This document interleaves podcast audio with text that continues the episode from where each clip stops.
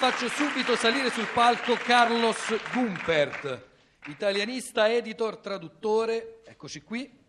È stato lettore di spagnolo all'Università di Pisa, da anni lavora come editor a Madrid, ha tradotto più di 80 opere della letteratura italiana contemporanea, opere di autori come Antonio Tabucchi, Giorgio Manganelli, Italo Calvino, Henry De Luca e Alessandro Baricco. Ma Gumpert, quali sono in generale, indipendentemente da quelli che lei ha avuto la fortuna o l'avventura di tradurre, gli autori più letti, più richiesti, più tradotti in Spagna della letteratura italiana proprio di, di questi ultimi anni? E qui bisogna fare una piccola distinzione perché sia per numero di, di copie vendute, probabilmente i libri italiani più tradotti eh, in Spagna sono quelli di Geronimo Stilton, ad esempio, il Topolino. Il Topolino sicuramente, Moccia, Manfredi, eccetera. Però parlando di letteratura, eh, io mi piacerebbe sottolineare un fatto che la lingua italiana è la terza lingua, dopo l'inglese che gioca in un altro campionato, ovviamente francese, quella lingua, lingua francese, per numero di autori tradotti.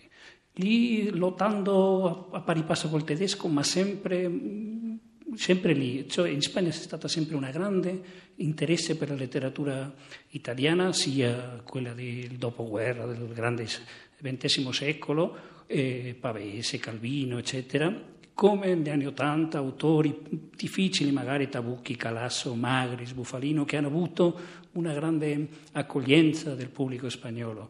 E tuttora oggi ci sono tanti autori, mm, alcuni di quali traduco io, che hanno la sua la sua cerchia di, di fedeli seguitori e questo parla molto dell'interesse che hanno gli spagnoli per una, una, lingua come l'italiano, che come diceva García Márquez è una lingua quasi siamese con noi. No? quasi siamese. Ma a proposito di autori difficili, quali sono stati gli autori che hanno presentato maggiore difficoltà nella sua, stavolta, mm. esperienza mm. di traduttore, difficoltà nel rendere magari non solo la lingua letteralmente, ma proprio nel renderne lo stile, il passo, il ritmo? Sì.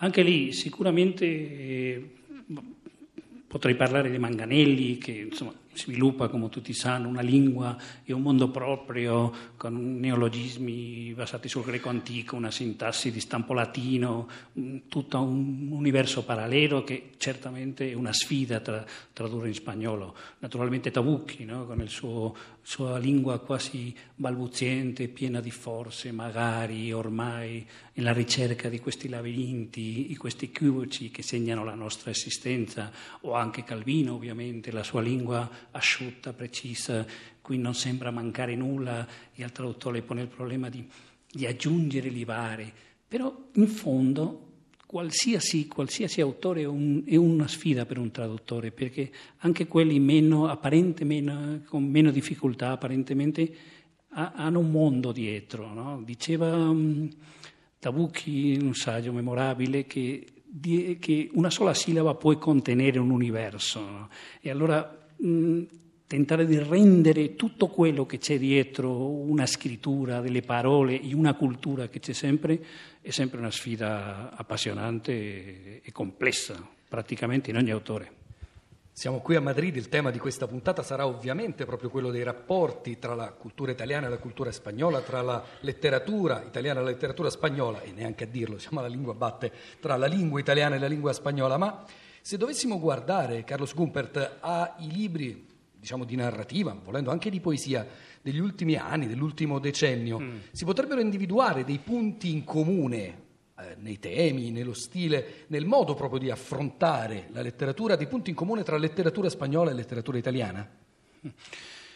Sì, secondo me sì, perché siamo ormai in una società comune, in una società eh, uguale per tutti, ma soprattutto siamo in tempi molto bui, come sappiamo, e la letteratura sempre ha, rifle- la grande letteratura sempre ha riflettuto quella, quelle difficoltà di vivere. Secondo me la, l'idea che accomuna gli autori di, di, di, delle due sponde del Mediterraneo è lo smarrimento, no? quella ricerca de, di un senso che non c'è più, forse da tanto tempo, e una, eh, dei valori che sembrano andati perduti, eccetera, eccetera. E allo stesso tempo, non lo so, qualche nome viene in mente, autori italiani come Andrea Bagiani, Roberto Ferrucci, Ugo Cornia, che sono quelli che forse mi piacciono di più, o qui da noi Luis G. Martino, Marta Sanz, sono quelli che riescono, a, secondo me, a, a esprimere sempre quella ricerca nell'animo umano e nella,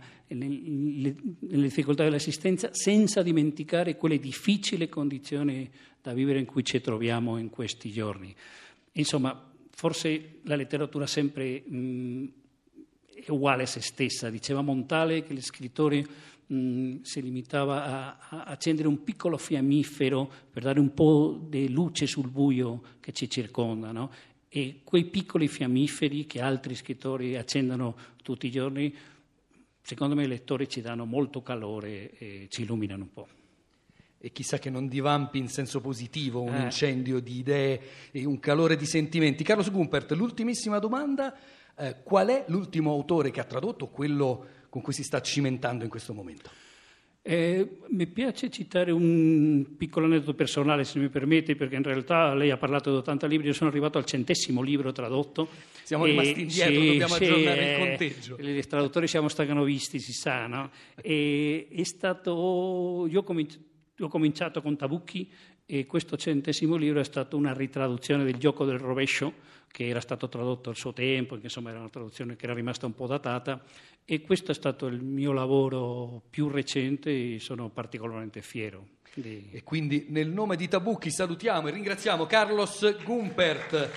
Grazie a voi. Per aver aperto questa puntata della Lingua Batte in diretta dall'Istituto Italiano di Cultura di Madrid.